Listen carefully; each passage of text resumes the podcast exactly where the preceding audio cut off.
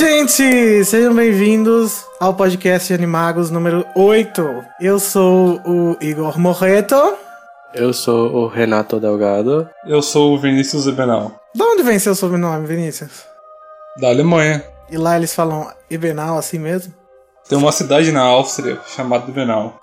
Ah, interessante. É da Alemanha ou da Áustria? Da Alemanha. Ah, na Áustria eles falam alemão, né? Então tudo bem. Mas é da Áustria em alemão. Tá. tô, tô brincando, sou chato. Então, gente, do que vamos falar será? Vamos descobrir? Vamos! Do que vamos falar? Do que vamos falar?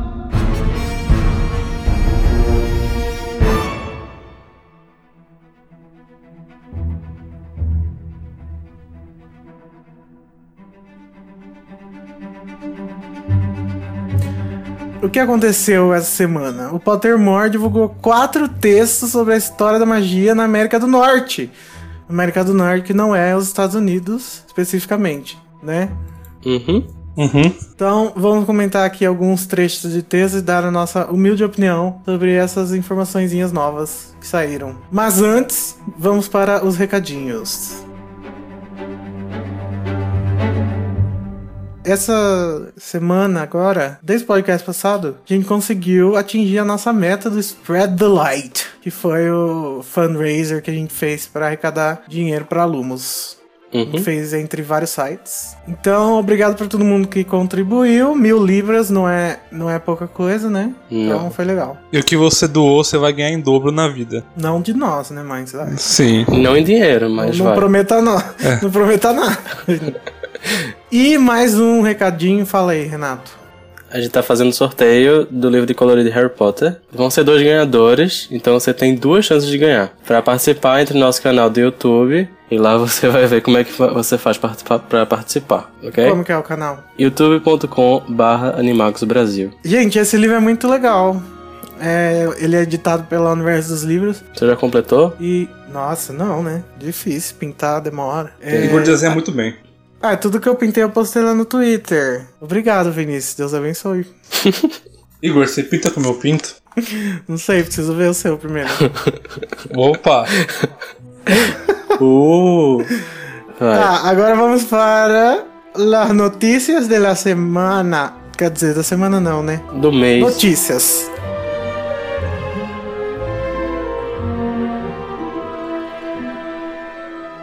Um pouco antes da gente publicar o podcast que a gente postou, o número 7, saiu a notícia de que o Cursed Child ia ser lançado como livro. Tipo, um dia antes, acho, da gente publicar o podcast. Não só um, como dois livros. É, dois livros, porque o primeiro vai ser o roteiro de ensaio, que vai ser lançado dia 31 de julho. Está em pré-venda no site. Comprem lá pelo nosso link para ajudar a gente a, a manter o site. Comprar microfones melhores para podcasts melhores. o livro vai ter 320 páginas. E vai ser tipo roteiro de ensaio, que se tiver algumas alterações, depois eles vão relançar como roteiro final. Eles vão lançar outros livros, né? Além do, do, do desse da Cursed Child, a Scholastic e a Bloomsbury vão lançar essas edições comemorativas aí de vários livros. Ah, sim. Vai ter também a ilustrada da Câmara Secreta, né? Ainda esse ano. E em É. 2017 vai ter, em comemoração aos 20 anos da publicação de Pedra Filosofal, vão ser lançadas quatro novas edições do livro. Cada uma no estilo de uma das quatro casas de Hogwarts. Interessante. É, mas. Estranho, mas. Harry Potter tem aquela pedra filosofal do aniversário de 15 anos e aí desistiram, né? Não fizeram dos outros. Essa, será que essa vai ser mais uma edição? É capaz de, de, de só fazerem de Pedra Filosofal, né? Sempre. É. Por isso que. Pedra Filosofal tem mais edições que todos os outros. Uhum. Aí vai ter também as edições ilustradas de Animais Fantásticos, Fantásticos e Onde Habitam, é claro, não é? Para acompanhar o, o lançamento do filme.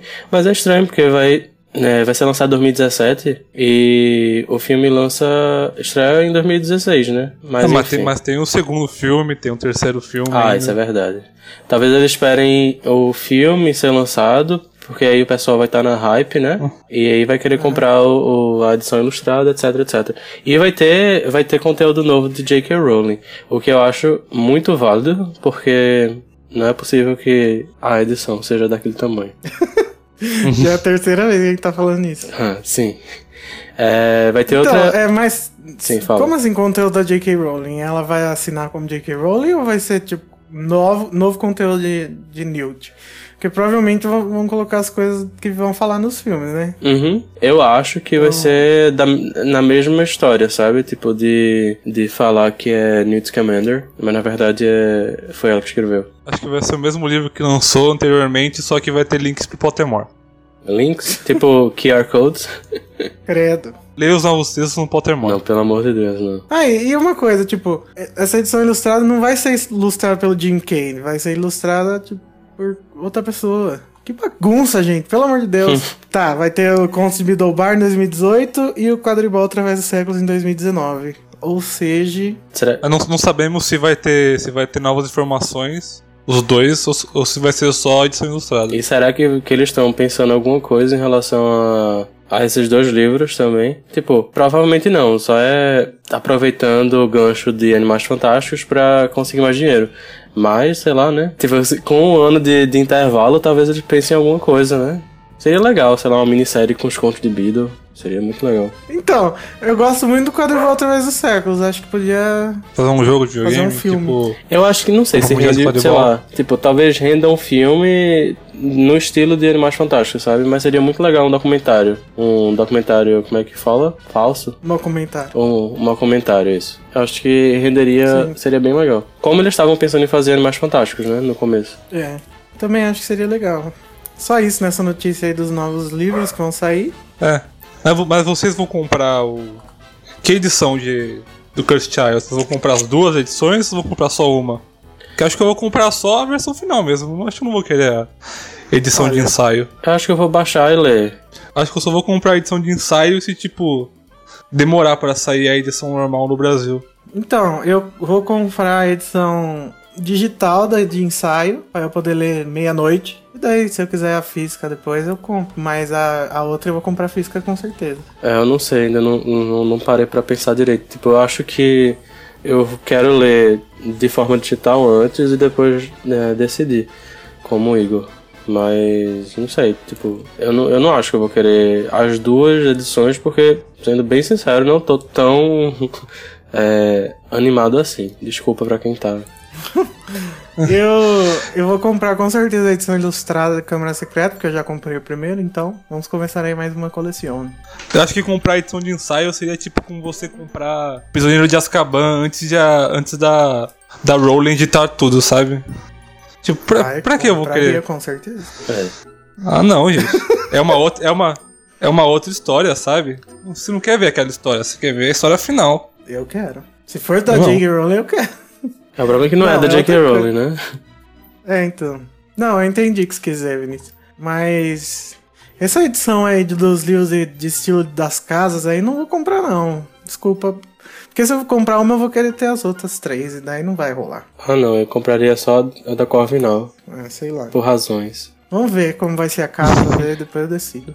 É, eu queria saber como é que vai ser esse negócio, porque eu acho muito bizarro. É, vamos ver aí o futuro. Achei meio, achei meio copiado daquela, daquela história que estavam fazendo, né? De.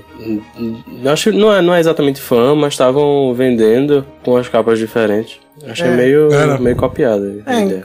Era, ele, talvez estavam vendendo todos os livros com as capas da- das casas. É, isso era um prêmio no Spread Light. Se você Tá. doou, você ganhou. Se você não doou, perdeu. Próxima notícia: filmes da série Harry Potter serão apresentados em concerto. Vinícius, fala aí, você que postou essa notícia. É basicamente isso aí. nada, É isso nada mesmo. demais, não. Vão, Eles- vão tocar as músicas do John Williams, do Alexandre Desplat. Não, inicialmente é só Pedra Filosofal, né? Ou não? É, mas estão pensando em continuar com câmera, com prisioneiro e tudo mais. É, Todos é os um- filmes em um concerto. É uma parceria com Cine Concerts.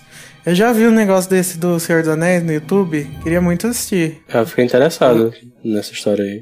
Em evento de anime, eles fazem isso com as trilhas dos jogos, tipo Zelda e tal. Aham. Então é, co- é comum aqui no Brasil. Mas é que venha no Brasil, né? Deve ser do tipo de coisa que faz os, os pelinhos do braço subirem. Sim.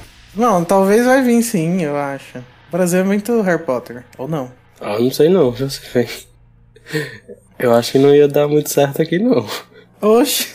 tipo, eu iria gostar, mas eu não sei se o público geral iria gostar. Ah, eu acho que iria, hein? Eu não sei. Enfim, é, próxima notícia. Começam os ensaios de Harry Potter no Cursed Child. Esse tipo de notícia que você já sabe tudo no título, né? É. E aí foi aí que saiu aquela foto. Eu fiz um vídeo com a minha irmã, analisando aquela foto. É bem legal o vídeo, né? Eu acho que quem, quem tiver interesse em saber mais é bom ver o vídeo. Aí manda o Igor uma figura. É muito engraçado. E cadeira histórica usada por J.K. Rowling será leiloada. Que coisa brega, né? Eu lembro dessa história dessa cadeira, mas não, não- é outra coisa agora, né? Vai ser leiloada. Sei lá. Mas vocês viram a cadeira, como é que é? É de madeira, Eu gente. Assim, tipo, who cares? Vou fazer uma réplica, a mesma coisa. Mas, gente, ela escreveu Harry Potter 1, ela escreveu Harry Potter 2 naquela cadeira. Ah, isso daí é. é- Ela deve ter escrito um capítulo, né? Ela não escreveu no café? É a cadeira do café? Acho que não, é a cadeira, a cadeira de casa que ela ganhou. É, cadeira de Ah, casa. então tá algum problema aí. Bom, Uhum. essas foram as notícias, mais sem graça impossível.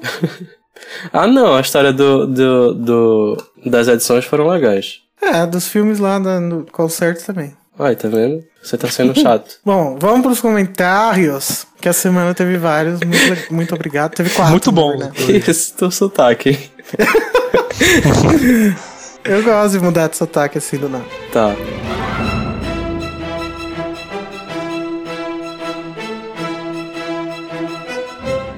Vou, vou ler o primeiro, que é da Letícia. A Letícia sempre comenta. Obrigado, Letícia, pela sua visita, pela sua. Como fala isso? Lealdade. Ah, Ela falou: Oi, pessoal. Já quero começar falando do que já tava me incomodando um pouco, mas ninguém tava comentando, que é o fato do nome da escola brasileira ser em português, sendo que a escola é tão antiga quanto Hogwarts. É o Renato que falou isso, né, no podcast passado. Uhum. Ela continuou. Já sobre, a, já sobre a arquitetura, a escola fica no Brasil, mas serve para toda a América do Sul. Talvez seja por isso que é inspirada na lenda do Eldorado, já que essa lenda conta que havia uma cidade perdida na floresta amazônica. É isso a lenda do Eldorado, gente? Eu não, não sei de nada. Eu só vi o filme. E sobre a Overmorning ser no Canadá, eu já acho mais interessante. Se não me engano, tem uma lei louca lá que proíbe aprendizado de bruxaria. e Talvez a J.K. tenha descoberto sobre essas leis e quis brincar um pouco com ela, colocando uma escola bruxa lá pra poder usar essa lei. Tipo, com algum acontecimento no passado. Aí precisaram criar uma lei pra evitar que coisas do tipo aconteçam de novo. Eu não sou muito criativa, desculpa. é válido, certo? É, Certo. válido. Bom trabalho no podcast e obrigado por terem lido meu comentário no podcast anterior. De nada! Continue comentando e continuamos lendo. É, esse negócio do Canadá eu já tinha ouvido falar, mas eu não sei disso, se é verdade. Eu não Mas sabia. Cara, vai, lê o próximo, Renato.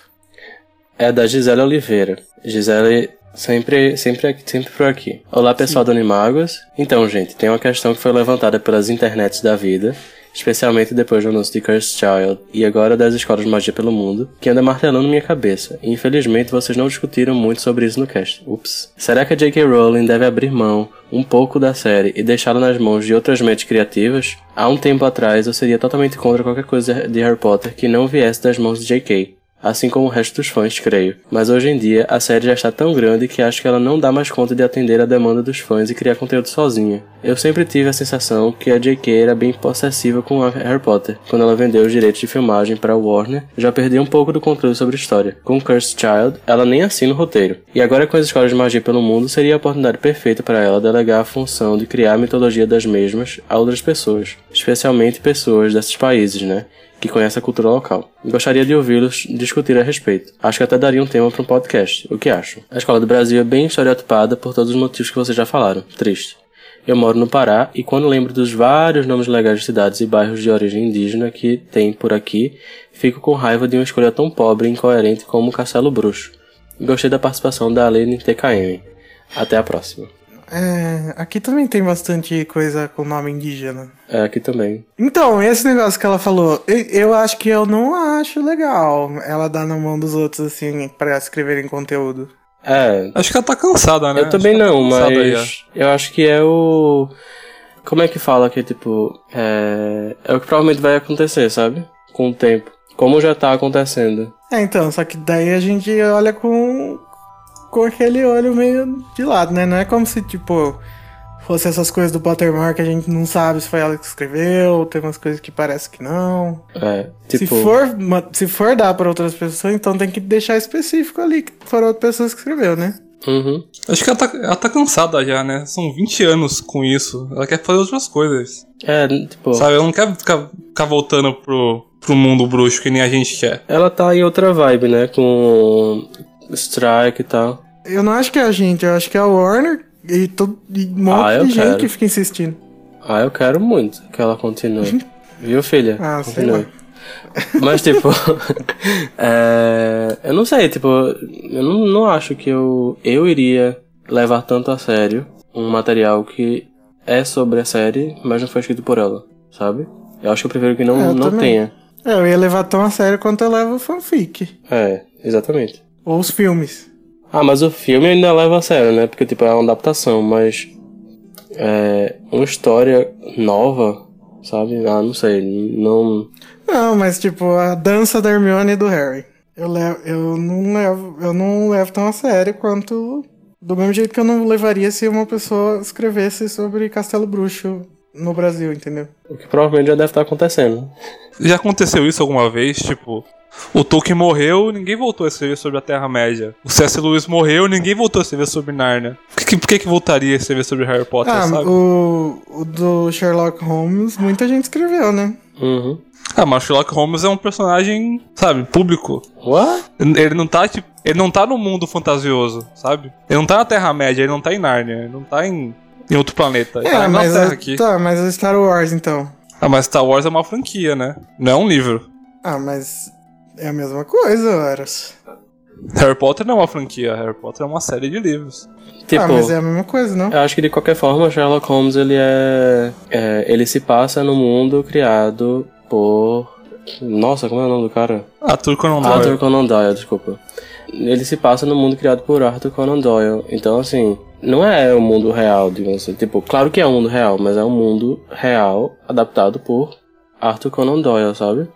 Ele criou. É, e, e tem estilo de escrita. Sim, e o personagem em si, ele é. Ele tem suas características específicas, sabe? É, o backstory dos personagens na cabeça dele tá. é, pode ser diferente, né, para as pessoas. É, exatamente. Mas enfim, eu acho um assunto meio complicado. Mas vamos continuar. Sim. Vinícius, lê o comentário do Gustavo.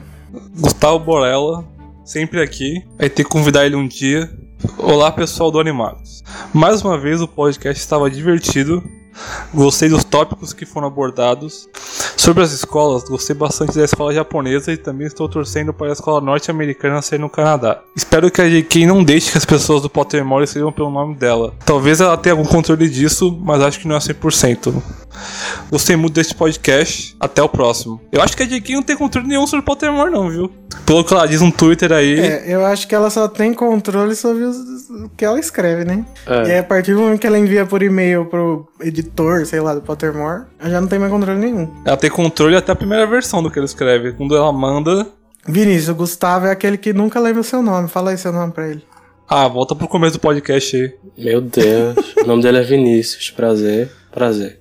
É, próximo comentário. O Henrique Tavares, ele, ele nunca comentou, então acho que ele é um vídeo novo. Não, acho que já Henrique, comentou. Comente sempre. Né? É? Acho, não, não, não sei se ele já comentou em podcast, né? Mas com certeza no site ele já comentou. Ah, sim. Os comentários desse podcast estão muito bem, estão muito bons, viu? Então. Ao contrário do outro, que eu, tava, que eu até reclamei. Menino, não reclama dos comentários. É, o Henrique falou: Assim como vocês, achei Castelo Bruxo um nome muito triste. Achei pobre. Triste. É. Triste. Acho que não consigo expressar o quanto acho um nome deprimente. Nossa, mas ele realmente achou triste mesmo. Tá. Primeiro comentário do cara já bota os dois pés na porta, né? Não, ele já deixa as lágrimas no chão. É básico, preguiçoso e feio no nível que fanfics não teriam coragem de usar. Ó. Poderia facilmente ser um nome tupi-guarani mesmo, significando algo como pedra dourada mágica. Até tentei montar uma palavra, mas não achei tradução para ouro e magia no tupi. Ah, ouro deve ter, né? Magia. E como Eldorado tem origem aparentemente inca e tem origem na época em que esse povo ainda estava se desenvolvendo, também poderia ser um nome inca. Sim, qualquer coisa que existisse há mil anos atrás, né? E se for, pra- se for pra você juntar duas palavras em uma, Faz algo mais criativo, né? Tipo, Castelux, uma coisa assim, não um castelo bruxo. Ai, credo, Castelux é pior. É horrível. Ah, eu Castelo gosto Castelux. gente, seria bom. Os petréis da escola japonesa me lembram os Loft, Loftwings, os pássaros gigantes do jogo Legend of Zelda Skyward Sword. Infelizmente, não consegui traçar uma referência em comum entre esses dois, embora sempre haja elementos da cultura japonesa na franquia. Harry Potter? Não, Zelda. Ah, tá. No jogo, há uma academia nessa cidade flutuante onde habilidades de voo com seus pássaros é um dos aprendizados mais importantes. Segue foto. Quem quiser ver, entra lá nos comentários. Eu achei que realmente parece. É, parece. Continua aí, Renato. Sobre as duas escolas restantes, sinto falta de escolas cobrindo o Oriente Médio e Ásia. Portanto, uma no Tibete, escon- escondida nas cordilheiras Himalaias para os alunos da Índia, China, Mongólia e outros países menores da região. Poderia inclusive se basear na lenda da cidade perdida Shangri-La e, eh, barra Shambhala. Shambhala? Nossa. É, cab- Vai ser tipo aquele, aquela, aquela, aqueles prédios da, do, da sitcom do Tomara da Cá, sabe? Chambalaia. Vocês lembram disso? eu lembro, Cara, eu lembro disso. do cara que falava era- é, que era Mara? Caberia muito bem um estilo de aprendizado no estilo dos monastérios tibetanos e na filosofia budista. A outra poderia ficar na Península Arábica, escondida nos desertos e baseando-se na lenda de Irã dos Pilares. Fica muito batido apostar sempre na ideia de lendas de cidades perdidas, mas se a J.K. aproveitou a ideia de Eldorado, ponto, ponto, ponto. Enfim, uma escola árabe é a que eu mais teria expectativa de conhecer. Eu acharia absolutamente incrível ver a versão bruxa da cultura árabe. Acho o lado místico deles realmente enfeitiçante. Nossa, eu achei esse último parágrafo do comentário do Henrique uma Enfeitiçante. enfeitiçante. Porque ele tem. é, Da onde você tirou essas referências, Henrique? Parabéns, hein? Tá lendo bastante Wikipedia? Gostei. Acho que ele pode trabalhar no Pottermore. E faria, faria um melhor trabalho do, do que o atual. Pois é, qualquer pessoa, né? Esses foram os comentários. Então vamos para o assunto principal, porque senão esse podcast não vai ter duas horas. E continue deixando bons comentários, por favor. Sim.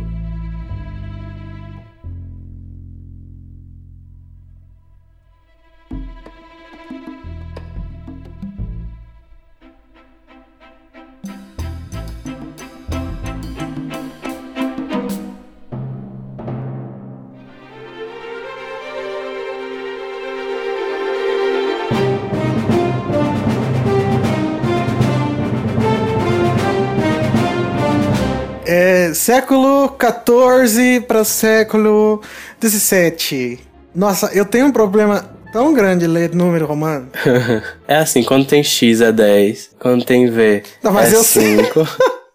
Aí quando Eu tem sei, um, né? um izinho antes do V é 4, tá? Tá, eu sei como ler, mas eu preciso parar e pensar, entendeu? Ah, acho que tipo todo mundo, né? Tipo um pouquinho pelo menos, fazer a conta. Sei lá. Isso aí é só no- nos textos em português, né? nos textos em inglês. No Pottermore tá em, tá em extenso mesmo. É, por isso que eu lembrei rápido aqui agora. então, Renato, lê o primeiro trecho aí que você escolheu. Tá. Os bruxos já sabiam da existência da América muito antes dos trouxas. Os vários meios de viagem mágica, entre, ele, entre elas as vassouras e a aparatação, sem falar em visões e premonições, demonstram que mesmo comunidades de bruxos distantes estavam em contato entre si desde a Idade Média. Gente, como assim aparatar de um continente pro outro? Pois é, eu achei exagerado. Jogada a Não, seus pés. porque eu lembro de uma entrevista dela falando, porque perguntaram, tipo, é, por que, que o Voldemort simplesmente não aparatava da onde ele tava pro onde o Harry tava? Por que, que ele demorou tanto pra chegar lá na casa da Batilda Bagshot, por exemplo? E ela falou, ah, porque aparatar de muito longe é muito perigoso, não sei o quê. E aí, J.K. Rowling? E, e o Newt? Como é que ele vai voltar pra casa? É de avião? É de barco? O quê? Não, chave, chave do portal, como fala isso aqui? Port key? Ah. Port Key. Sim, é, Ah, tá. então, na comunidade indígena norte-americana, alguns bruxos e bruxas eram aceitos e até enaltecidos em suas tribos, ganhando reputação como xamãs por seu poder de cura ou como caça- caçadores exímios. Outros, no, no entanto, foram estigmatizados pelas crenças da tribo, em geral sob a alegação de estarem possuídos por espíritos maléficos. meio dark, né? Essa parte. Uhum. Ô, louco, hein? A próxima parte é a parte que deu o problema, né? Sim, essa deu treta. E... Além de indígena do Andarilho de Peles, uma bruxa ou um bruxo maligno que pode se transformar no animal que desejar tem fundamento em fatos. É uma lenda que cresceu em torno dos animagos indígenas e os acusava de terem sacrificado parentes próximos para obter seus poderes de transformação. Na verdade, a maioria dos animagos assumiam formas de animais, formas animais, para escapar de perseguição ou caçar para suas tribos. Tais rumores depreciativos costumavam ser inventados por xamãs não, não médios, que às vezes fingiam possuir poderes mágicos e temiam ser descobertos. Ah, eu quero falar sobre outra coisa antes de a gente comentar sobre isso. Aparentemente, é, vai existir a tradução oficial de Nomad para não mage aqui no Brasil, pelo O que menos. não faz sentido nenhum, né? Tipo, Porque se for pra traduzir, então traduz pra trouxa. é, tipo, não, é complicado isso, porque na verdade são duas palavras que teoricamente dizem a mesma coisa, mas são de culturas diferentes, sabe? Então, faz sentido você terem duas traduções, haver duas traduções. Mas não sei, achei, eu achei não acho que faz sentido. Porque, por exemplo, nomad, muggle e trouxa são as mesmas palavras, certo? hum, Eles, elas têm o mesmo significado. É, tem o mesmo significado, mas para culturas diferentes. O que eu acho que acontece é que, por exemplo, se é, J.K. Rowling inventar de fazer um, um, um texto sobre Castelo Bruxo, é, a gente vai descobrir que essa palavra, que já vai ser outra palavra, sabe, pra gente. E aí vai fazer sentido não ser não médio ou trouxa, sabe? Ou também pode, pode ser trouxa ou não médico. Pode ser, mas eu acho que não. Eu acho que ela não faria isso. Tipo, se ela fosse fazer, eu acho que ela não faria isso, sabe? Ela criou, Castelo, ela criou Castelo Bruxo como nome, ela pode fazer absolutamente tudo. Deve Não, eu acho que trouxa ela é aprovada por ela. Não, é aprovado, mas tipo, é aprovado como tradução para Muggle, não como palavra que designa pessoa não mágica no Brasil, sabe? Bem, é- é- eu achei um pouco complicado, mas é por aí. Isso tudo é espe- Ah, eu não especulação, eu, né? não, go- eu, não, eu não gosto de traduzir em nomad, porque, tipo, se é específico que nomad é um termo americano, e se o filme vai se passar nos Estados Unidos, então, quando eles falam nomad, eles deviam falar nomad. Tipo, mas E do mesmo jeito. do mesmo jeito que Hã? se a pessoa fala Muggle, tem, tem que aparecer Muggle, sabe?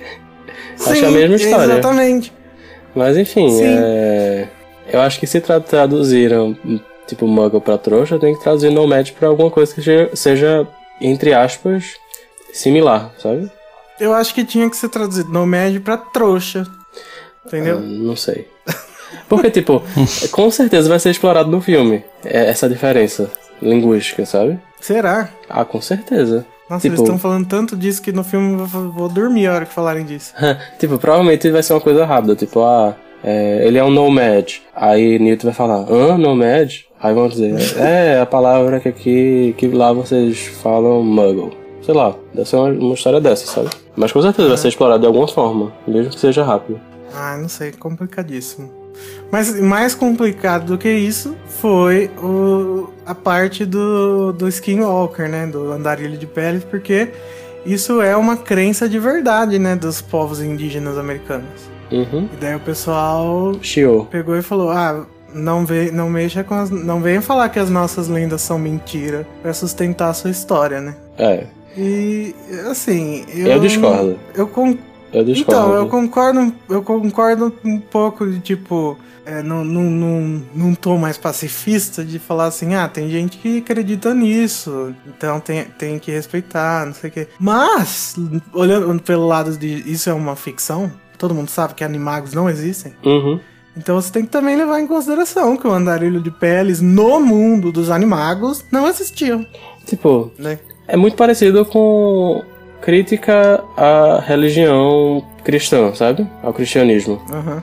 Tipo, você não pode falar nada porque é, os cristãos acreditam 100% em tudo aquilo. Não, tá ligado? Tipo, você pode se utilizar de, de alguns aspectos da, da religião para explicar outra coisa de uma história que não é, que é ficção. É, Bem, eu pelo menos acho isso. Eu acho que não tem nada a ver essa, essa crítica dos povos indígenas. Então, porque, porque, tipo, como que a gente vai calcular o que, que é uma crença séria e uma crença não séria, né? Porque o, o monstro do Lago Ness no, no, no Animais Fantásticos Onde Habitam é um Kelp, né? Hum. E, e aí, você não tá respeitando a galera que acredita no mon do Monte Lago Ness, mas ninguém falou nada. Mas agora que é uma comunidade indígena, então tem que respeitar. Como que a gente É, escolhe é. o que, que precisa ser respeitado e o que não, né? E tipo, é, quanta coisa da mitologia não era mitologia na época que foi que pensavam, sabe assim? Tipo, e agora é usado como como referência de várias ficções, de várias é, literaturas fantásticas. É, eu acho complicado, sabe? Tipo, eu acho que não faz muito sentido. Tipo, eu acho que a pessoa que tá escrevendo tem o direito de se apropriar de outras histórias para criar a sua. E não é porque você acredita em X que eu tenho que acreditar em X e, sabe? Tem, você tem que respeitar, claro, a pessoa que acredita, mas. Bem. Não é ideia, né? É, exatamente. É, enfim. É, e, e, tipo, pra gente aqui, no Brasil, não faz sentido, porque andarilho de pele Skinwalker não é um, um conceito conhecido aqui. Então eu imagino que pra ela tenha sido isso, sabe? Uhum. E, tipo, ela não sabe, ela não, não tinha noção que isso era tão tabu, né? É, tipo, que era tão acreditado, né? É. É, tipo, sei lá, é como se a pessoa fosse falar, ah, vou falar mal do Curupira. Não falar mal, mas tipo, vou usar o Curupira daqui, sei lá, vou dizer. É a mesma que... coisa de ficarem bravos com o Monteiro Lobato porque ele usou o Saci. É, Porque tem gente que acredita no Saci, né? Como a gente sabe. tá. É. ok. Bom, enfim. Então vamos pro próximo pedacinho. É, as comunidades bruxas norte-americanas são particularmente talentosas, com magias envolvendo animais e plantas, e suas poções eram de uma sofisticação muito além do que se tinha conhecimento na Europa. É, não, marquei só, por, só pela, pela curiosidade mesmo. Então, é, é, parece com a descrição dos alunos da Castelo Bruxo, né? É, verdade, a Eles história das, das plantas, né? Em, é, em magizologia e herbologia. É, é, eu acho que. coisa- Eu acho aquele estereótipo de que índio conhece muito sobre animal e planta. Sabe? Que tipo, não é. Tipo, é, aconte, aconteceu de fato, né? Eles de fato sabiam muito sobre animais e plantas porque eles estavam muito próximos a animais e plantas. E, e aquilo ali era a sua realidade muito próxima, sabe? É, sim, mas outra coisa que eu queria falar era se eles tinham um grande intercâmbio entre é, a comunidade bruxa da Europa e a norte-americana. Por que que é, não sei, eles não começaram a se organizar muito antes, sabe? Achei estranho isso. Ah, não pensei nisso. Porque, tipo, é, o Ministério da Magia, Hogwarts já existiam e eles provavelmente sabiam disso. Por que, que não começaram há muito, muito tempo a se organizar da mesma forma? Talvez porque eles não queriam. É, e porque não dá. é, Eles deviam ser uma comunidade pequena, né? Ah, não sei. Quer dizer, as tribos, cada uma. Ah, não sei, eu não pensei direito sobre isso. Cada, cada uma tinha controle de si própria, sabe? Você, não É. entra, você, não entra, você não entra no meu caminho que eu não entro no seu. Há uma coisa, outra coisa que me deixou muito agoniado é por colocar todas as tribos no mesmo balaio. Vocês entendem essa expressão? Aham. De colocar tudo no mesmo balaio, sabe? Tipo, ah, tipo, tudo é igual. Como fazem aqui no, aqui no Brasil os índios, sabe? Eu acho que isso é um É. pouquinho. É como a gente mesmo fez quando a gente falou Tupi-Guarani, sendo que Tupi-Guarani tem várias Ah, sim, claro. Mas, tipo. vertentes e tal. Mas a gente entende, sabe? Tipo, Tupi-Guarani, de forma ou de outra, foi um, um, um agrupamento que fizeram posteriormente, científico. Mas aí quando você fala, ah, as tribos indígenas norte-americanas são tal coisa, são particularmente especializadas em animal, animal e planta, sabe? Tipo, coloca tudo junto, sei lá, eu acho muito é, desrespeitoso, eu diria. É. Eu acho que ela podia ter explorado, sabe? Tipo, os pontos específicos de cada tribo. Ou então dizer, ah, que. tribo É, tal tipo, tinha muito, sabe? Sei lá. nesses textos a gente tá vendo uma- um lado da J.K. Rowling que a gente não conhecia, né? Que é o texto sem pesquisa, mais como backstory, assim, sem muito aprofundamento, né? Uhum. Porque esses textos não parecem ter muita, ter muita edição. Parece que é, não tem muita revisão de, de tipo fatos. Uhum. Mas Eu, eu acho que isso mostra como, ela, como é que ela tá cansada, né? Como ela quer continuar com Common Strike, com outras histórias, do que voltar Não, a fazer Harry Potter. Mas vocês acham que estão forçando ela a fazer isso? Acho que sim. Acho, acho que no começo o Pottermore não era forçado, mas hoje em dia, acho que do jeito que tá, devem forçar ela a escrever, sabe? Acho que, é, acho que essa não era a intenção do Pottermore inicialmente, mas hoje em dia tá sim. Mas que triste, né? É, eu, eu concordo com o que o Vinícius disse. É triste, né? Mas É. enquanto estamos satisfeitos. Trabalha. Continue aí, Renato. Tá. A diferença mais notável entre a magia praticada pelos indígenas norte-americanos e os bruxos europeus estava na ausência de uma varinha. Os animagos e criadores de poções indígenas foram a melhor demonstração de que fazer magia sem varinha é um efeito de alta complexidade, pois feitiços e transfigurações são muito difíceis sem ela. Eu marquei essa parte porque tem uma historinha que é é porque ela comentou sobre isso no Twitter. É, e, e, tipo, também tem relação com a história da Wagadu, né? Uhum. Que eles, que eles falam que na origem da magia na, na, na África as pessoas não usavam varinhas e tal. Acho interessante porque é é uma ideia europeia, né? Então, é, o natural era a, a magia sem varinha. E eu acho interessante isso, porque, tipo, como a gente tá alienado de ter passado anos vendo histórias na, na Europa, né? Ou no, no, no contemporâneo, a gente não tem noção que talvez a magia não seja só varinha. É, porque na verdade, tipo, eu acho que o começo de tudo é, foi sem varinha, claro, né? Tipo, o começo de, de comer não, não tinha garfo, sabe? Ou pauzinho. É, aí sim, eu acho que, que faz muito sentido essa história de, de não ter varinha, mas também eu acho que é muito importante a varinha, sabe? Ela falou que é, facilita na, can- na canalização da magia. E a magia sem varinha é mais sof- sofisticada, mas precisa de mais talento. Interessante, né? Mas, mas também ela, ela, ela disse também que, uma, que, uma, que varinha também não serve como, tipo, força, porque um, Dumble, um Dumbledore sem varinha ganharia de um Goyle com varinha, sabe? Uhum, Um, a varinha não faz um bom bruxo. sim. E, e dá a impressão que, tipo, feitiços e transfigurações são, são coisas mais artificiais, né? Porque você precisa do, canalizar o seu poder. Dá a É, impressão de que, tipo, os feitiços e transfigurações são coisas que são feitas sem ter uma origem específica. Né? E pra, e pra que servem magias faladas, então? Pra que, pra que você precisa falar magia? eu acho que tanto a, tanto a você falar, tipo, você fazer um feitiço falado, sabe? Ele dá uma, um contexto para você pensar no feitiço e isso se externalizar muito melhor, muito mais facilmente. Eu acho que essa é a ideia do, de falar o feitiço. Acho que o, o cachorro concorda.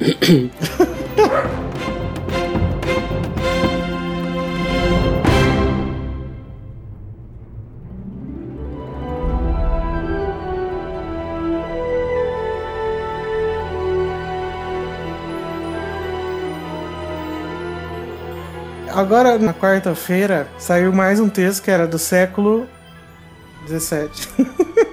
do século 17 em diante.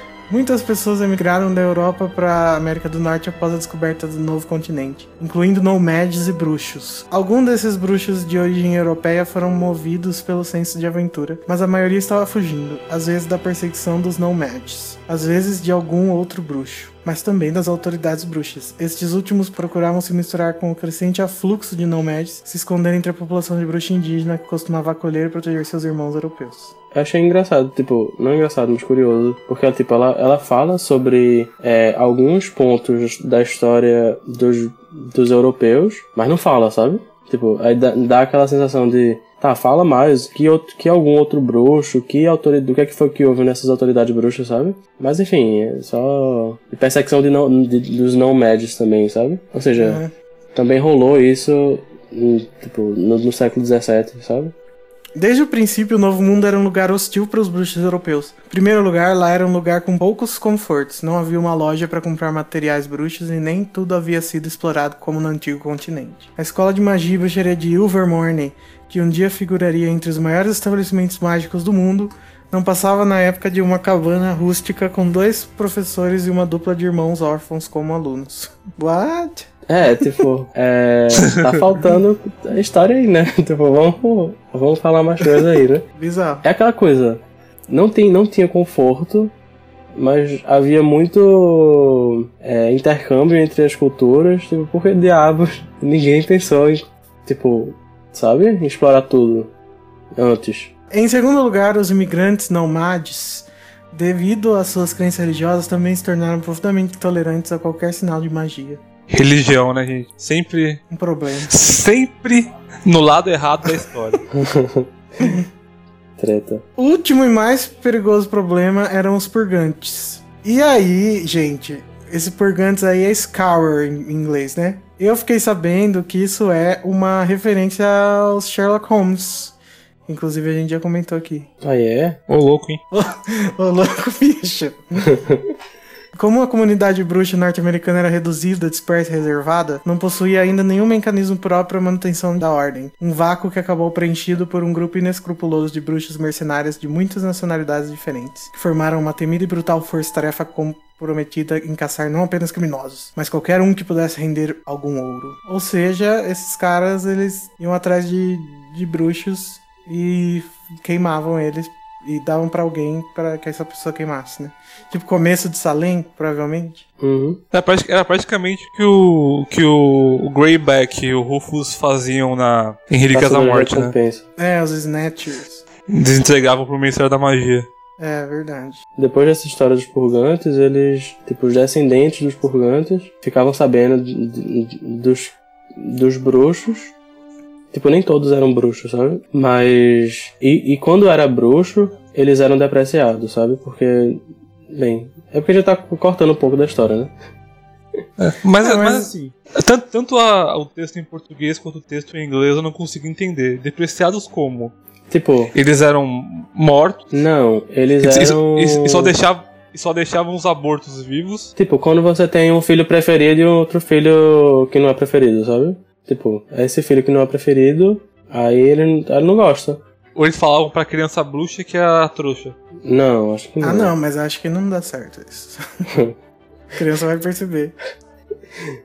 Não, mas acho que eles eram tratados tipo, do mesmo jeito que o Lúcio Malfoy trata o sangue ruim, sabe? Esse tipo de depreciação. É só que é o contrário. Os famosos julgamentos das bruxas de Salem em 1692 a 1693 foram uma tragédia para a comunidade bruxa. O, o da Atena tava lá, né? Foi um tiro, foi um tiro. Caribagem. É esse que fala, né? Caribagem. Historiadores bruxos afirmam que entre os chamados juízes puritanos havia pelo menos dois purgantes conhecidos que se des... Que palavra é essa, meu Deus? Que se desforravam de desavenças criadas em solo americano. Alguns dos mortos eram de fato bruxos, ainda que absolutamente inocentes dos crimes de que foram acusados. Outros eram simples nomads, que tiveram o infortúnio de serem envolvidos pela histeria e sede de sangue em geral. Gente, é muito mais fácil falar nomad do que não mad. É porque na verdade, tipo, seria não mage pra É, gente. então. Não mage. Resultado de Salem, fuga de bruxos da América do Norte. Até décadas recentes do século XX, havia menos bruxos e bruxas na população americana em geral do que nos outros quatro continentes. Famílias de sangue puro que se mantinham informadas pelos jornais bruxos sobre atividades dos puritanos e dos purgantes raramente partiam para a América. Isso significou uma porcentagem muito mais alta de bruxas e bruxos nascidos não médios no Novo Mundo do que em qualquer outro lugar. Mesmo que tais bruxos e bruxas ainda procurassem casar e formar famílias inteiramente mágicas. A ideologia do sangue puro que permeou grande parte da história da magia na Europa ganhou muito menos impulso na América. Achei isso interessante. Também. É tipo, é, mostra ainda mais como a ideia de sangue puro é uma coisa imbecil, né? Coisa de sotaque britânico. Quem? Mas eu, é, no terceiro livro, vocês lembram que o Harry tá fazendo um, um trabalho sobre uma bruxa que na Idade Média ela foi queimada cinco vezes porque ela adorava ser queimada e ela não, e ela não, não morria porque ela tinha feitiço, sei lá. E aí, por que, que as bruxas de Salem morrem? Elas não sabem o feitiço? Não sei. Não, a, a- a maioria, a maioria era não mais. Não, tudo bem, mas e as, e as bruxas, de verdade? Talvez. Não sei, elas, elas fingissem a morte pra, pra escapar daquilo ali. Tá, mas aí não daria resultado, né? Dessa estatística que ela falei. É, de fato. Não sei. Não, não, não- Talvez eles não, sa- talvez eles, não sabiam, né? Como era um feitiço, Ela, ela, ela fazia um feitiço pra não ser morta, isso. Ah, vai ver, eu não sabia mesmo. Isso Não, foi. não de- lembro exatamente. Isso foi na um Idade Média, feitiço, foi? Mas... É. Hum. Pode ser que nem aquela, as poções que, os, que, o, que o Snape criava, sabe? Só ele sabia, ele criou. Pode ser uma magia que ela tem criado, que ela tem desenvolvido. Ah, isso é verdade, pode ser isso também. é. Mas Ou então pode ser que a né? J.K. Rowling esqueceu completamente dessa bruxa e fez isso aí sem pensar nisso. É. Inconsistência. Porque seria muito mais interessante, né? Sem esse feitiço. Tá, continuando. Criação do Congresso Mágico dos Estados Unidos da América em 1693. Aí o Macusa é a única coisa que tem Estados Unidos, né? E aí a gente fica. Como não era colonizado, então não tinha divisão, né? Então acho que ele, a chama de Norte, de América do Norte por causa disso, né? Porque a gente tá falando aí de coisas antes, antes da colonização, né? Até aqui esse ponto, pelo menos. Uhum. Então, a partir do momento que virou Estados Unidos, o o Congresso Mágico, ou pelo menos 100 anos depois, foi criado. 200. Nessa época, nessa época eram só 9, 10 continentes só. Estados Unidos. Não é os Estados Unidos que a gente conhece hoje. A criação do Congresso Mágico, lá, A versão bruxa norte-americana se reuniu para criar leis próprias, estabelecendo efetivamente um mundo mágico dentro de um mundo não mad, como na maioria dos outros países. A primeira tarefa do Macusa foi levar ao julgamento os purgantes que traíram sua própria raça. Ai, que horror. ah, interessante. O... Por isso que o Congresso, por isso que o Macusa tem tanta coisa relacionada ao negócio de Salem, né? Porque ele foi criado por causa de Salem, né? Uhum. meio pesado, né? Essa história do Nova Salem aí do filme, como eu já falei outra vez. É. Mas assim, de fato, tipo, o que a gente imagina é que isso seja. Provavelmente é, né? É uma tarefa dos. Tarefa não. Um ato dos descendentes dos purgantes, né? E a gente tá vendo que os purgantes de fato são meio escrotos, né? Então, É, Meio escroto. completamente escrotos. E com essa história dos, dos, dos animais é, sendo soltos, né? Sendo liberados. Então eles têm um motivo para querer uma segunda Salem, sabe? Entre aspas. A- a- Acho que eles já queriam uma segunda Salem antes dos animais serem, serem libertados. Se bem que aquele negócio que tá. Que, tipo, naquela foto que tá o Newt é, subindo as escadas, ele tá com a mesma roupa, né? Do começo. E tá, já, já aparece um, um panfleto, né? Sobre bruxaria, eu acho. Ou alguma coisa do tipo. Talvez. É, é porque os, os, os descendentes de purgantes eles sempre acreditavam que eles tinham bruxaria, sabe? Acho que não é só porque os animais fantásticos saíram que eles iam criar a nova Salem. Acho. Já Eu devia ser um mo- movimento antigo. Eu acho que, que o mais provável é que, tipo, é como se tivesse chegado ao fim da picada, sabe? Com essa história do- dos animais. Mas, enfim, não sei. Ah, gente, e aí? A Mary Lou é um purgante? Acho muito provável. Acho que sim. E o Ezra Miller é o filho bruxo dela. É por isso que eu perguntei se magia pulava gerações. Porque eu acho que ela deve ser descendente de trouxas, só que o Credence ele, ele vai ter poderes bruxos. Mas Ele ela, vai- não, ela pode ser bruxa, né? E ser purgante. Eu não sei, na, na, na, na, na historinha dela não tem dizendo que ela, é, que ela é trouxa, não? Não lembro. Acho que era trouxa. Deixa eu ver. Calma, deixa eu ver aqui. Mary. Mary Lou. Galinha, cadê? Lídermente fechado dos fanáticos Second Salemers, um, bru- um grupo que procura expor e destruir bruxos e bruxas. É, de fato, não tem dizendo nada sobre se ela é bruxa ou não. Gente, a JK não dá. Ponto tipo, sem ela não colocar isso. É, ponto sem não. Ela não colocar isso de graça. Algum personagem importante, Não, né, com certeza, é descendente de purgantes. E a, a- opção mais óbvia é a Mary Lou, porque ela quer matar todos os bruxos. É, um grupo E que os quer, descendentes de quer bruxos. expor e destruir bruxo e bruxa, eu acho que isso é de- descendente de purgante, sim.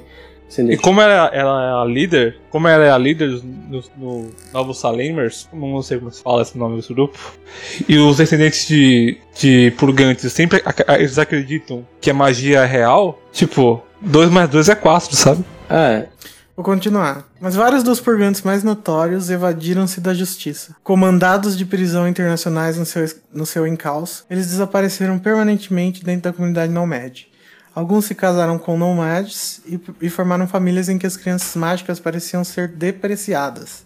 Vingativos e segregados de seu povo, eles transmitiram a seus descendentes a convicção absoluta de que a magia era real e a crença de que bruxas e bruxos deveriam ser exterminados onde quer que fossem encontrados. Acredita-se que as crenças e atividades anti-magia dos descendentes das famílias dos purgantes sejam em parte porque de os não-magos norte-americanos serem mais difíceis de enganar e ludibriar a respeito da magia que qualquer outra população. O fato provocou grande repercussão na maneira como a comunidade bruxa norte-americana é governada. Ou seja, os descendentes purgantes todos sabem que magia existe, por mais que eles não são bruxos, e, É. e aí, né, gente? Sim. Mas existe a parte. Mary Lou. E uma consequência disso é o que a gente vai ver na próxima historinha, né? Sim. E o mais interessante é que, tipo, são bruxos que odeiam ser bruxos. Tipo, existem bruxos que odeiam ser bruxos, que odeiam ser bruxos e que não gostam nem de ser relacionado a bruxo, sabe? Eu acho interessante. Tipo, uma coisa meio Walter. Que, tipo, Walter e Petúnia. Que tem uma, uma relação com bruxo, mas não quer nem, Hum. nem imaginam ser. Não querem nem pensar em ser relacionados a bruxo. É. Eu realmente não acho que eles saibam que sejam bruxos. Eu acho que os pais falam que eles são trouxas. Ah, não sei. Não tem como, Vinícius. Daí chega 11 anos lá, a carta do Evil, Ilvermorny e aí? Eu não, eu não- o pai. Eles escondem. Sabe- não sabe- acontece o caos que sabe- aconteceu lá no... Você não sabe se é carta? Pode ser um jeito mais fácil. Não, mas tipo, Não, mãe. eu acho que não por causa da, Não, da acho escola, pouco mas. provável. Eu acho pouco provável que uma pessoa cresça sem saber que é bruxa. É, porque tipo, tem incidente, sabe? Tipo, Ne- Neville Longbottom não teve. A família dele não achava que ele não seria bruxo de fato, sabe? Mas tipo, ele Uhum. teve uma, uma hora que ele manifestou, simplesmente. Não lembro É, exatamente. o como. Harry, várias coisas, né? Cortava o cabelo, crescia. É. Ele era. Ele apareceu no telhado da escola lá. É, Mas se, se, se os filhos sabiam que eles eram bruxos, então pra que o- os pais precisavam falar que magia era real? porque é aquela coisa, tipo. Porque eles são contra, né? É, tipo aquela coisa de. Ah, tá acontecendo alguma coisa comigo. Ai meu Deus, eu não tô entendendo. Filho, não se preocupe, magia é real. Verdade. Mas isso é uma coisa ruim, sabe? É, Ah, Vai chegar uma carta de Evermorning aí, você abre pra não ter perigo, mas não vai. A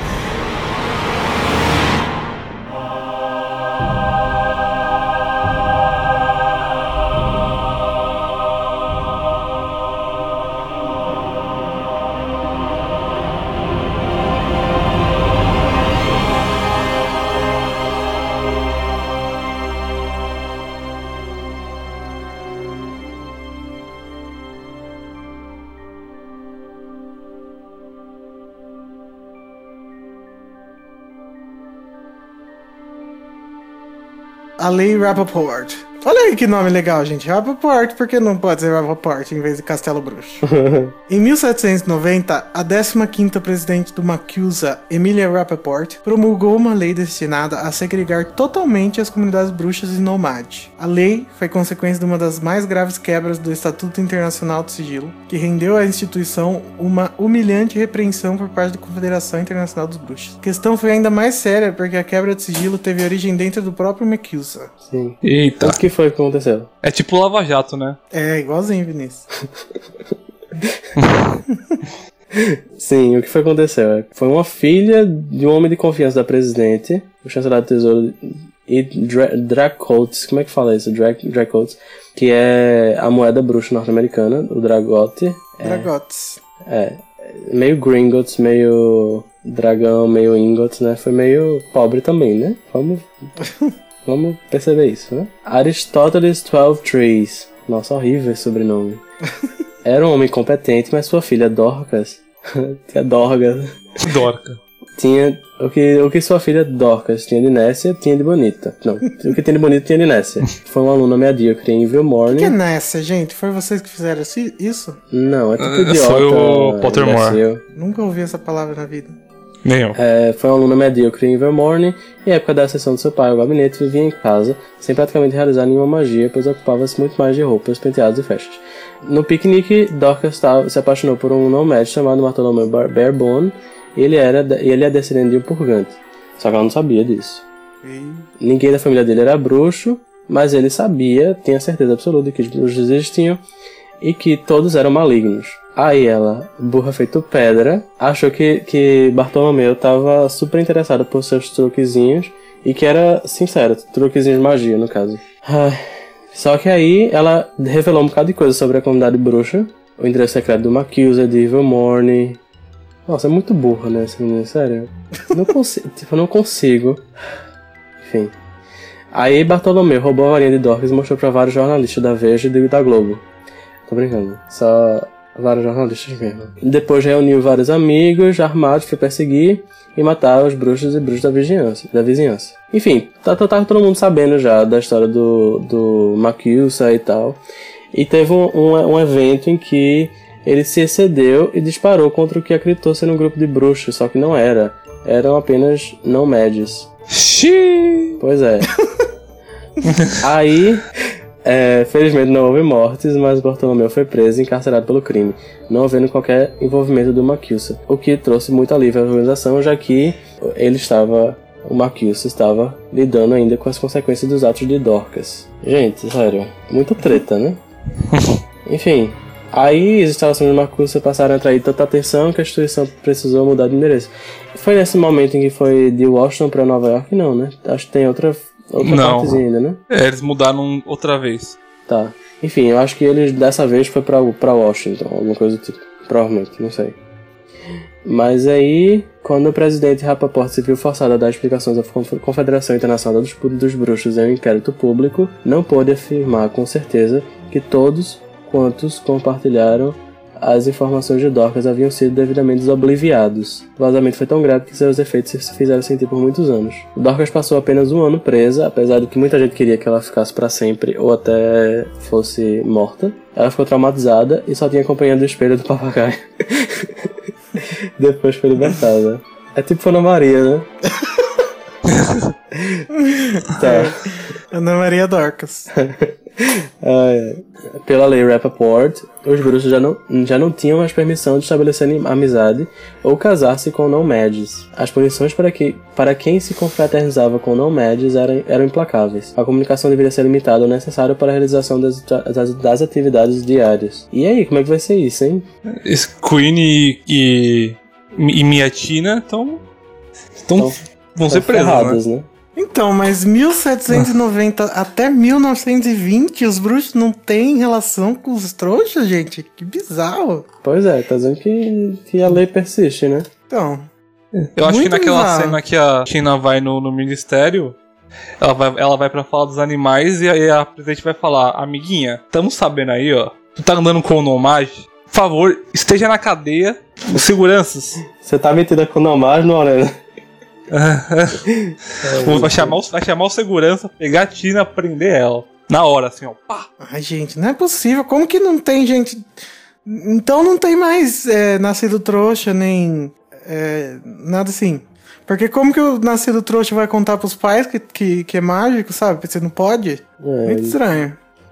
É bizarro. né? E aí, se o, nascido, se, o, se, o, se, o, se o bruxo se apaixonar por um trouxa, fudeu? Não pode? Não, acho que nascido trouxa é uma. uma. Como é que se fala? Porra, esqueci a palavra. É uma exceção. Não, é uma exceção. tipo, raro. tipo a Hermione. É a Hermione. é, é, os pais dela não sabiam que existia bruxaria. Descobriram que existia depois que ela nasceu. Sabe, o, o, o menino que descobre que é bruxo, ele não sabe que existe essa lei. Ele vai contar pros pais que ele é bruxo. Uhum. Sim. Ah, Isso acabou deixando as diferenças entre as comunidades europeias e norte-americanas ainda maiores. Enquanto os bruxos europeus governavam juntos aos, juntos aos trouxas, mesmo que numa comu- comunicação velada, os, os govern- os governos bruxos e nomads na América do Norte andavam completamente separados. Em resumo, a lei Rappaport conduziu a comunidade bruxa norte-americana, que já lidava com a população nomad extraordinariamente desconfiada, a um secretismo ainda maior. Engraçado, né? Porque, tipo, talvez ele, ela esteja falando uma. esteja fazendo um paralelo com o apartheid, sabe? Não o apartheid africano, mas o apartheid americano. Não sei. Nem é chamado de apartheid, né? Nos Estados Unidos. não sei, eu não... eu não faço ideia do que você tá falando. Da segregação racial. Não, não é chamado de apartheid, não. Tipo, porque também. Porque n- n- no, na África do Sul é chamado de apartheid, né? Não sei. Que foi? Não sei. O Igor falando que não sabe. Achei engraçado.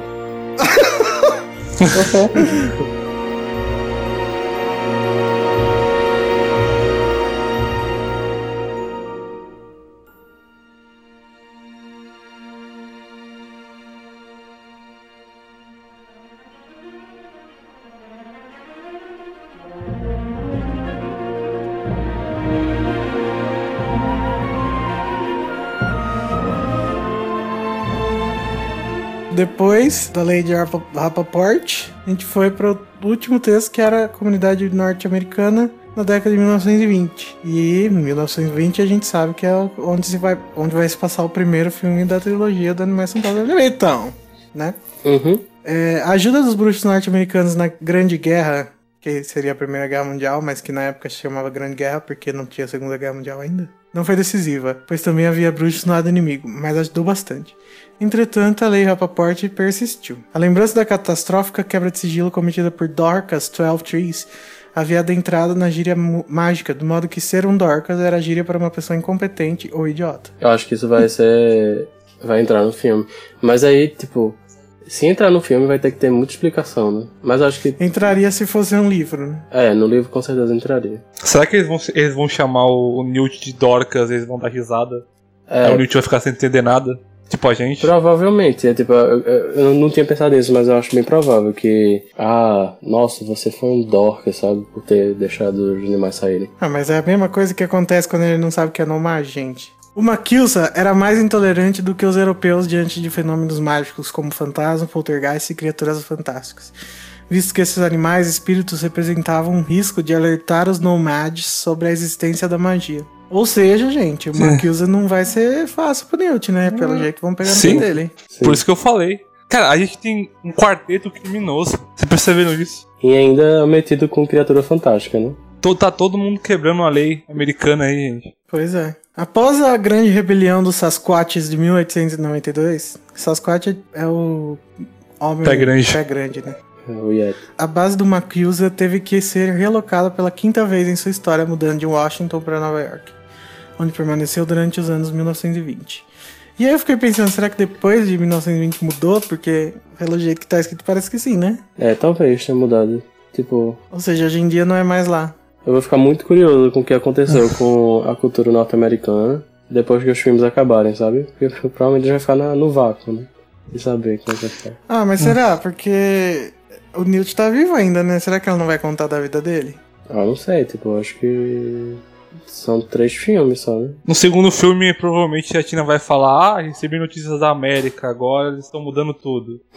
no segundo ou terceiro filme. Eu fiquei pensando quando vai sair o spin-off contando a história da grande rebelião dos Sasquatch, porque eu quero saber como é que foi. A presidente do Maquilsa nesse período foi a Madame Serafina Pickery, bruxa de talentos famosos oriunda de Savannah.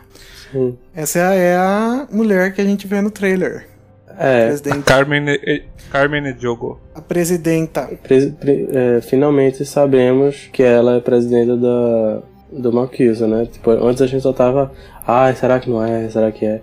Eu sempre imaginei que fosse, tá? Só queria dizer isso. Ah, é? A gente não sabia. Ah, A gente tava, tipo, não tinha nada oficial, Confirmado. sabe? Confirmado sobre isso. Uhum. A legislação estabelecida no fim do século 19. 19 teve por objetivo fazer com que cada membro da comunidade mágica dos Estados Unidos fosse requisitado a carregar uma licença de porte de varinha. uma medida para que toda atividade mágica fosse observada de perto e identificar assim os perpetradores pelas varinhas. Muito engraçado isso aí. Será que o Bolsonaro tá sabendo? É. O continente norte-americano foi servido por quatro grandes artesãos de varinhas. E aí lá no texto tá tudo, a gente não vai falar aqui, né? é. Tem um nome me- bem brasileiro, né? Tem, achei engraçado. acho que é Também. Tiago. Teodoro alguma coisa. É o É Tiago. Tiago. Tiago, o sobrenome, inclusive, também é brasileiro. Deixa eu ver. Ou português. Tiago Quintana. Deve ter, deve ter estudado no Caçador Bruxo. Sim, é, o mais interessante desse eu acho que é, é a Violeta Beauvais, que é uma artesã de Nova Orleans que, fe, que fazia varinha pra gente do mal. Não, diziam que ela fazia pra gente É, do mal. tipo exato. Gregorovitch, né?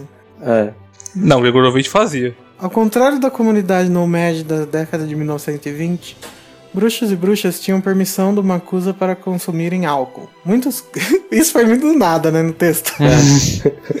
Muitos críticos dessa política argumentaram que isso colocava os cidadãos mágicos em evidência nas cidades cheias de não mais sóbrios. Entretanto, a presidente Pickery, em um de seus raros momentos de descontração, alegou que ser um bruxo nos Estados Unidos já era uma situação dura demais. A Birita, como disse ela de forma memorável ao seu chefe de gabinete, é inegociável. Ela, ela me pareceu meio é, McGonagall, sabe? Tipo, severa Uhum. sempre, sabe? Não sei. E, O cão que colocou pra nós beber. gente, é muito engraçado como a J.K. Rowling, ela é ótima escrevendo é, coisas específicas, assim, né? Tipo, É. essas piadinhas, é, o- aquela parte do, da Dorcas, o, no, aquela história do furão no, no, no livro do Animais Fantásticos, as historiazinhas que ambientam né, a teoria que ela tá passando. É muito, muito cara dela, essas coisas. Uhum. E talvez isso também entre no filme, né? De alguma forma, sei lá. Com a história da, da Alex É. ser que entre também. Porque, tipo, eu acho que vai ser bem, bem ambientalizado, sabe? Bem, bem contextualizado com a época. Então, talvez. Eles não entre tudo falavam que. Não estavam falando que o, que o doente que seria interpretado pelo Ron Perlman seria um dono de um bar? Isso, é verdade. Eu não lembrava disso. É. Eu acho bem provável que, que nessa parte tenha alguma coisa do tipo. To- Todos os bruxos bêbados no chão. Hum.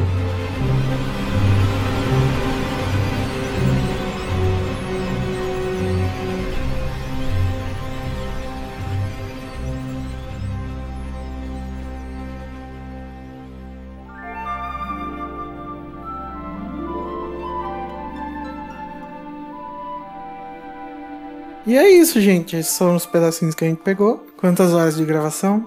1h40. Uma hora e quarenta. Acho que vai dar um grande podcast. Se der bastante, a gente divide de novo. Não tem problema. Deixe seus comentários aí no podcast falando sobre o que vocês acharam sobre esses textos da, da, da história. A gente não falou muito sobre nada que tenha a ver com o fato do Pottermore ter dividido em quatro, ou o fato do Pottermore ter traduzido mal, ou, ou discussões que sejam fora da história. Mas no próximo talvez a gente comente, caso não saia muita coisa, né? É porque senão ia ficar muito grande esse episódio, né? Uhum. Então. É. A gente não falou da falta de respeito do Pottermore com os fãs. Então, Péssimas traduções, horríveis traduções. Sigam a gente lá no Twitter, que a gente sempre fala lá. Dá um like no Facebook. Se inscreve no canal. Dá RT no, no tweet que a gente postou lá. Pra você ter uma chance, quer dizer, duas chances de ganhar o livro de colorido do Harry Potter. É isso. Vocês têm alguma coisa mais pra falar? Tchau. Eu sou o Igor Morreto. Eu sou Renato Delgado. E Gustavo, eu sou Vinícius Eberal. Isso. Tchau. Tchau. Tchau.